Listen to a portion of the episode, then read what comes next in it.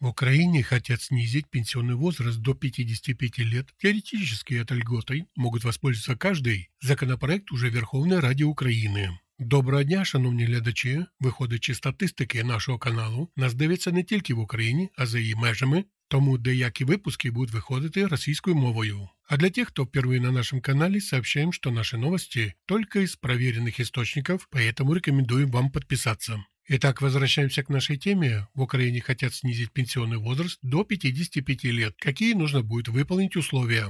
В Украине планируется снизить пенсионный возраст до 55 лет. Это предусматривает законопроект о накопительном пенсионном обеспечении. Как следует из текста документа, речь идет об уменьшении до 55 лет пенсионного возраста для лиц, получающих накопительную пенсию. Другими словами, от ваших взносов, а именно в размере в денежном эквиваленте на накопительную пенсию, зависит, насколько раньше вы сможете официально выйти на пенсию 55, 60 или 65 лет. В свое время Петросян троллил государственное устройство России словами «Хочешь получить зарплату? Выкупи ее». Что-то подобное теперь может возникнуть в Украине, но теперь уж с пенсиями.